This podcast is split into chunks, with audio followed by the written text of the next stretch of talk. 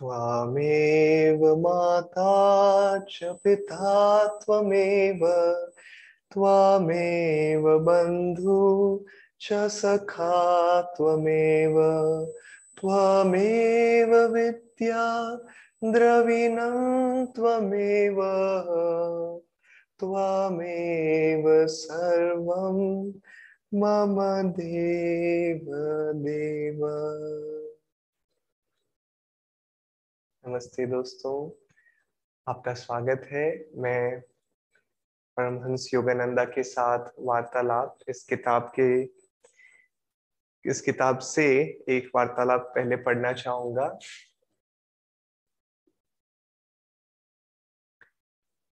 प्राय मैं जानता हूँ, जब ईश्वर ये चाहते हैं कि मैं किसी की रक्षा, किसी व्यक्ति की रक्षा करूँ, उन्होंने कहा मतलब योगानंद जी ने कहा तब मैं विशेष रुचि प्रकट करता हूँ। यदि वह व्यक्ति कोई उचित प्रतिक्रिया नहीं करता तो मैं इसे ईश्वर की इच्छा के रूप में स्वीकार करता हूँ। अर्थात, उस व्यक्ति की ईश्वर की इच्छा की अस्वीकृति के रूप में। पर यदि वह उस सहायता को स्वीकार करता है, जो मेरे माध्यम से ईश्वर उसकी ओर बढ़ाते हैं तो मैं जानता हूँ कि उसकी रक्षा होगी। ईश्वर उन लोगों के माध्यम से हमें शिक्षा देते हैं, जो निर्मलता से उसे प्रेम करते हैं और स्वयं को पूर्ण रूप से उसे अर्पित कर चुके हैं। प्रत्येक व्यक्ति की कहानी का अंत स्वयं उस व्यक्ति पर निर्भर करता है। प्रत्येक व्यक्ति को स्वतंत्र इच्छा शक्ति का पवित्र अधिकार प्राप्त है। तो दोस्तों, इस वार्तालाप में परमहंस योगानंद जी के द्वारा हम देखते हैं कि कैसे ईश्वर हमेशा हमारी रक्षा करना चाहते हैं और गुरु भी ईश्वर गुरु के माध्यम से हमारी रक्षा करना चाहते हैं। लेकिन काफ़ी हद तक या मैं कह सकता हूँ बहुत बड़ा योगदान रहता है कि हम क्या अपनी स्वतंत्र इच्छा शक्ति जो हमारी है, क्या उसे हम जो ईश्वर द्वारा हमें सहायता मिल रही है, क्या हम उसे स्वीकार करने के लिए तैयार हैं? परमंश योगानंद जी कहते थे और उन्होंने बड़ी ही खूबसूरती से आध्यात्मिक मार्ग को और जो आध्यात्मिक मार्ग में जो इच्छा शक्ति लगती है और जो मेहनत लगती है और उसको दिखाते हुए, उसको दर्शाते हुए उन्होंने एक मैथमेटिकल फॉर्मूला के रूप में बताया कि हमारा योगदान कितना रहता है, ईश्वर का योगदान कितना रहता है और गुरु का योगदान कितना रहता है हमारे आध्यात्मिक मार्ग पे आगे बढ़ने के लिए। तो योगानंद जी ने कहा कि 25 प्रतिशत जो आध्यात्मिक मार्ग में योगदान होता है, वो हमारी मेहनत होती है, जो एफर्ट हम डालते हैं। बाकी 25 प्रतिशत उसमें होता है जो गुरु का कार्य होता है हमारे लिए, जो गुरु हमारे, आप कह सकते हैं, हमारे लिए जो कार्य करते हैं, वो बाकी का 25 प्रतिशत होता है। लेकिन जो बाकी का 50 प्रतिशत होता है, योगानंद जी कहते थे कि वो होती है ईश्वर की कृपा। और दोस्तों, आप देख सकते हैं कि कितना बड़ा योगदान रहता है ईश्वर की कृपा का हमारे जीवन में। और हकीकत में देखें तो बाकी का जो 25 प्रतिशत जो गुरु का भी होता है वो भी ईश्वर का ही होता है जो गुरु के माध्यम से हमारे जीवन में बह, बहता है। तो मतलब पिछहत्तर प्रतिशत जो कार्य होता है वो ईश्वर और गुरुओं का होता है हमारे आध्यात्मिक मार्ग में। लेकिन क्या इसका मतलब ये है कि हम आराम से अपने सोफा पे या काउच पे टीवी देख सकते हैं या हमें कोई किसी भी प्रकार का अभ्यास करने की आवश्यकता नहीं है इस कृपा को महसूस करने के लिए। नहीं आप सब जानते हैं कि हमें भी उस आशीर्वाद को प्राप्त करने के लिए आप कह सकते हैं कि मेहनत करने की आवश्यकता है, साधना की आवश्यकता है। और सबसे ज़्यादा महत्वपूर्ण बात है, हमें अपनी चेतना को खोलने की आवश्यकता है। इस आशीर्वाद को महसूस करने के लिए। और स्वामी क्रियानंद जी अक्सर इस प्रकार इस बात को कहते थे कि आप कह सकते हैं कि हम एक बंद कमरे में हैं जिसमें खिड़कियाँ हैं, लेकिन खिड़कियाँ जो है बड़ी बड़ी खिड़कियाँ हैं, लेकिन खिड़कियाँ ढकी हुई है उस कमरे की आप कह सकते हैं भारी पर्दों के साथ, जिसमें आजकल तो ब्लैकआउट कर्टन भी आते हैं तो पूरी किसी भी प्रकार की रोशनी नहीं आ रही है। और हमारा उद्देश्य है और हमारा, आप कह सकते हैं, ये कर्तव्य बनता है कि हम इन पर्दों को खोले, क्योंकि दूसरी तरफ़ आप कह सकते हैं कि सूरज का प्रकाश उस खिड़की पे आ रहा है, लेकिन वो प्रकाश तब तक हम अपने जीवन में महसूस नहीं कर सकेंगे, जब तक हम अपने उस खिड़की के पर्दों को धीरे धीरे खोल ना दें। और यही हमारा 25 प्रतिशत है, आप कह सकते हैं कि अपनी चेतना को ईश्वर के आशीर्वाद और गुरु की कृपा को महसूस करना, उसके लिए इन पर्दों को खोलना अपनी चेतना में। और वो हम कैसे कर सकते हैं? सबसे पहली और महत्वपूर्ण बात है हमारी ध्यान साधना के साथ। उसके बाद में आता है भक्ति, गुरु के प्रति और ईश्वर के प्रति। भक्ति सिर्फ़ वो नहीं होती है जब हम बैठ के शायद अपने हारमोनियम पे बैठे हैं या बैठ के हम ईश्वर के लिए गीत गाते हैं। लेकिन कोई भी कार्य हम जो करें, वो एक भक्ति का रूप बन सकता है। चाहे अभी मैं स्वामी क्रियानंद जी अक्सर कहा करते थे कि जब वो क्लासेस में जब वो लेक्चर देते थे, जब वो व्याख्यान दिया करते थे तो वो ये नहीं सोचते थे कि मैं ये क्लास दे रहा हूँ, बल्कि स्वामी क्रियानंद जी वो कहते थे कि मैं किसी को कुछ नहीं सिखा रहा हूँ, मैं बस अपने गुरु की शिक्षाएँ शेयर कर रहा हूँ लोगों के साथ में। और यही नहीं, स्वामी क्रियानंद जी अक्सर कहा करते थे कि वो जिन लोगों के साथ में ये शिक्षाएँ बांट रहे हैं वो ये नहीं देखते थे कि अच्छा मैं इस व्यक्ति के साथ में बांट रहा हूँ, लेकिन वो ये देखते थे कि इस व्यक्ति के पीछे जो मेरे गुरु छिपे हुए हैं, जो उसकी सबसे उच्चतम चेतना है इस व्यक्ति की, जो मेरे गुरु है, मैं उनके साथ में ये शिक्षाएँ बांट रहा हूँ। तो उसी प्रकार दोस्तों, जब हम लोगों के साथ बात करते हैं, जब हमारा ऑफ़िस का काम करते हैं या घर का काम करते हैं या अपना व्यवसाय करते हैं तो हम देख सकते हैं कि इसके ठीक पीछे ईश्वर है या हमारे गुरु है और हम उनके साथ में ये कार्य कर रहे हैं। मेरे को एक कहानी याद आ रही है एक आनंदा गुरु भाई की और वो किसी को काउंसलिंग दे रहे थे, किसी की सहायता करने का प्रयास कर रहे थे, उनका ये प्रोफेशन था। लेकिन जो व्यक्ति उनके पास आ रही थी जो व्यक्ति उनके पास आ रहे थे वो बहुत ही आप कह सकते हैं कि बंद थे। वो उनकी एडवाइस uh, सुनने के लिए तैयार नहीं थे बल्कि वो बहुत ही नेगेटिव थे। और इतना नेगेटिव थे कि हमारे जो गुरु भाई हैं मेरे जो गुरु भाई हैं वो कोशिश करते और वो सामने वाला जो व्यक्ति वो पूरी तरह से नेगेटिव हो जाता था और नकारात्मकता से क्रोध के साथ में बात करता था। और हमारे इस गुरु भाई ने मेरे इस गुरु भाई ने आ, उन्होंने सोचा कि नहीं मैं इस व्यक्ति के क्रोध को अपने ऊपर हावी नहीं होने दूँगा। मेरा उद्देश्य है इस व्यक्ति की सहायता करना और इस व्यक्ति की मदद करना। तो चाहे जितना भी सामने वाला व्यक्ति आप कह सकते हैं बुरी तरह से बर्ताव करता मेरे ये गुरु भाई हमेशा उसे प्रेम की नज़रों से देखते थे और बिल्कुल शांत रहते थे। और यही नहीं, काफ़ी बार वो और योगानंद जी ने सजेस्ट भी किया था कि लोगों की आँखों में देखने के बजाय तुम उनके इधर कुटस्थ पे देख सकते हो। और क्योंकि कुटस्थ आँखों के इतना नज़दीक है, सामने वाले को पता नहीं चलता है, स्वामी क्रियानंद जी कहते थे, लेकिन उनके कुटस्थ पे वो ऊर्जा भेजो और महसूस करो कि ईश्वर तुम्हारे माध्यम से उनके भीतर उनकी वो उच्चतम चेतना को जागृत करने की कोशिश कर रहे हैं। और इस कहानी में क्या हुआ दोस्तों? कि कुछ समय बाद महीने लगे, शायद हफ्तों से ज़्यादा महीने भी लगे, लेकिन धीरे धीरे इस व्यक्ति की चेतना बदलने लगी और ये देखने लगे कि हाँ मुझे जीवन में बहुत कठिनाइयाँ महसूस मैंने की है।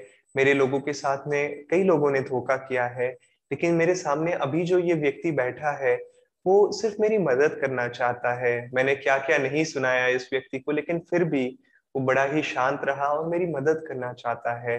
और इस व्यक्ति का बाद में जीवन बदल गया।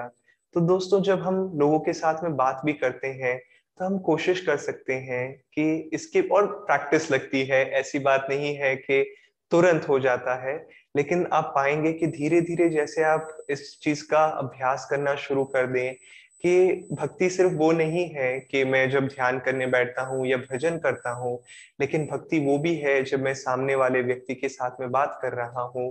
तो महसूस कर रहा हूँ कि ईश्वर मेरे माध्यम से ईश्वर की एक दूसरी संतान की ओर बह रहे हैं और उनको आशीर्वाद दे रहे हैं। इस विषय पे मैं और भी बात करना चाहूँगा, लेकिन उसके, उससे पहले मैं अगला वार्तालाप भी एक बार पढ़ना चाहूँगा, जो कुछ हद तक जुड़ा हुआ है, जो ईश्वर के आशीर्वाद और उनकी कृपा के बारे में है। और यहाँ योगानंद जी एक व्यक्ति को बहुत समय देते हैं और स्वामी क्रियानंद जी उसके बारे में लिखते हैं। उपयुक्त संबंध में मुझे स्मरण है, ये स्वामी जी के शब्द हैं। उपयुक्त संबंध में मुझे स्मरण है कि एक दिन गुरुजी ने एक आगंतुक को बहुत समय दिया। उन्होंने उस उस युवक के सभी प्रश्नों का उत्तर दिया और उसे इतना परामर्श दिया जितना मैंने पहले कभी किसी नवांग नव आगंतुक को उन्हें देते हुए नहीं देखा, नहीं सुना था। जहाँ तक मैं जानता हूँ, वह व्यक्ति फिर कभी वापस नहीं आया।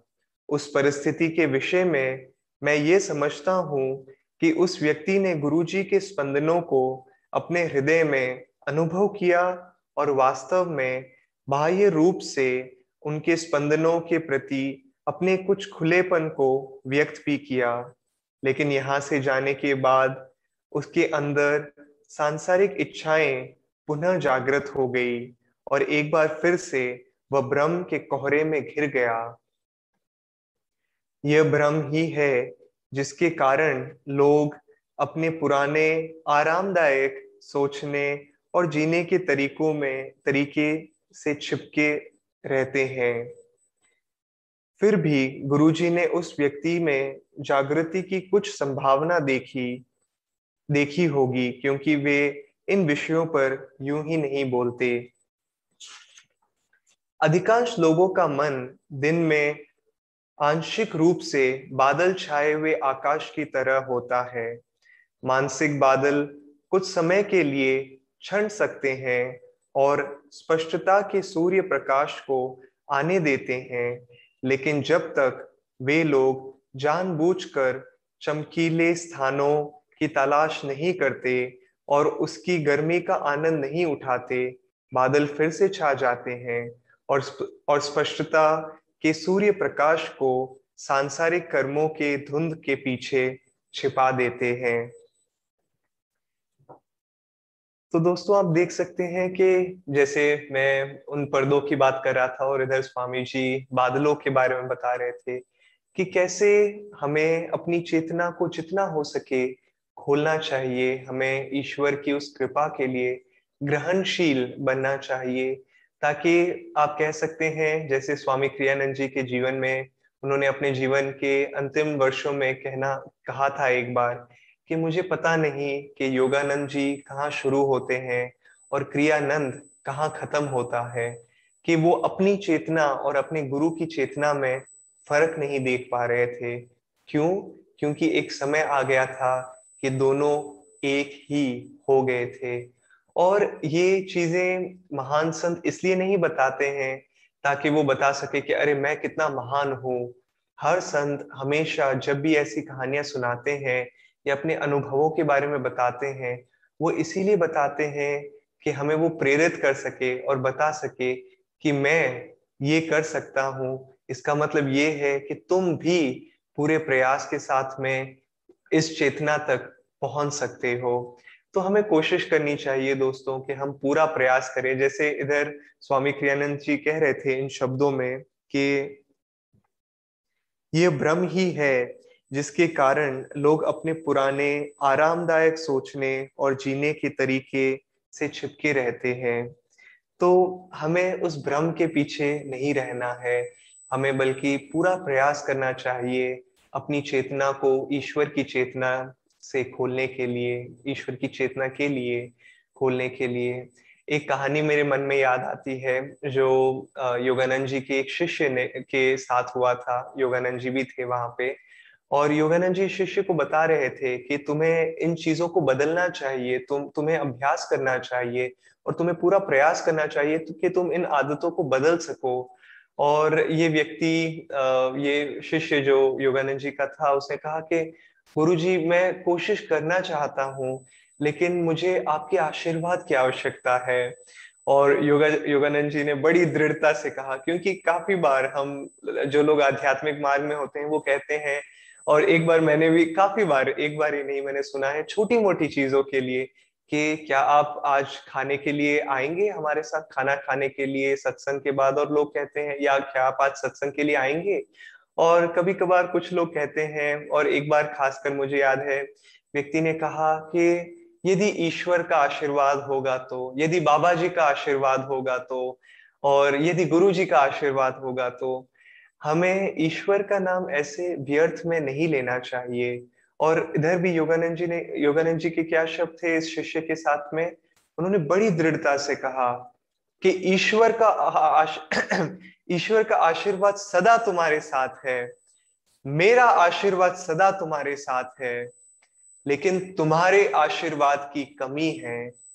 और दोस्तों, काफ़ी बार हमारे जीवन में ये होता है कि हम कमिट नहीं कर पाते हैं पूरी तरह से। और जब मैंने इस व्यक्ति से पूछा कि क्या तुम रहोगे इस समय पे, इस कार्य के लिए अरे, ईश्वर का आशीर्वाद होगा तो।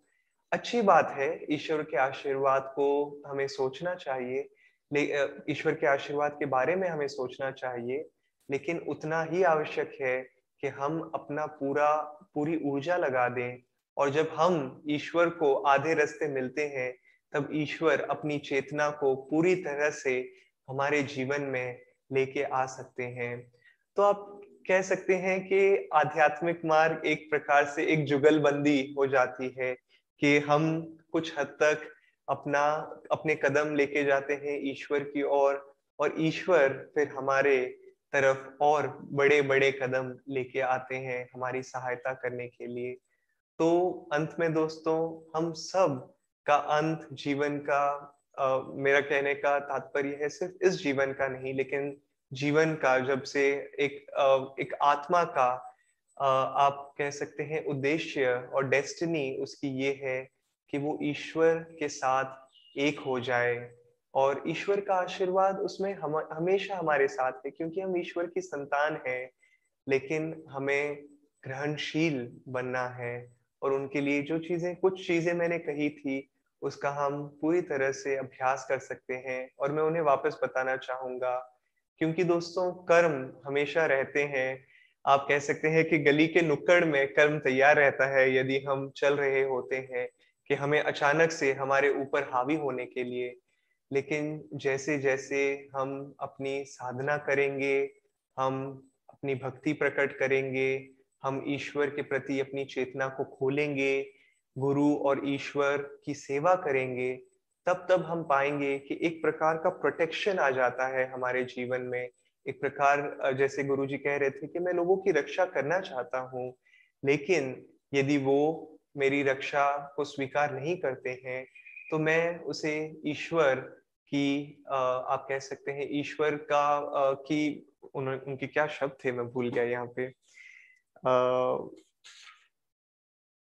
तो मैं उनको ईश्वर की इच्छा के रूप में स्वीकार करता हूँ, यानी उस व्यक्ति के ईश्वर की इच्छा की अस्वीकृति के रूप में।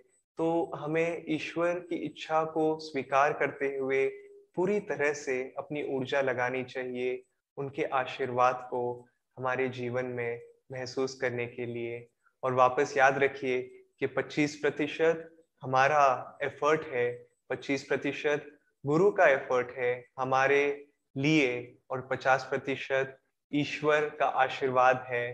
तो मैं आशा आशा करता हूँ कि इस जुगलबंदी में आप आनंद लें और ईश्वर के साथ ये पार्टनरशिप बनाए रखें ताकि आप इस आशीर्वाद को अपने जीवन में पूरी तरह से महसूस कर सकें।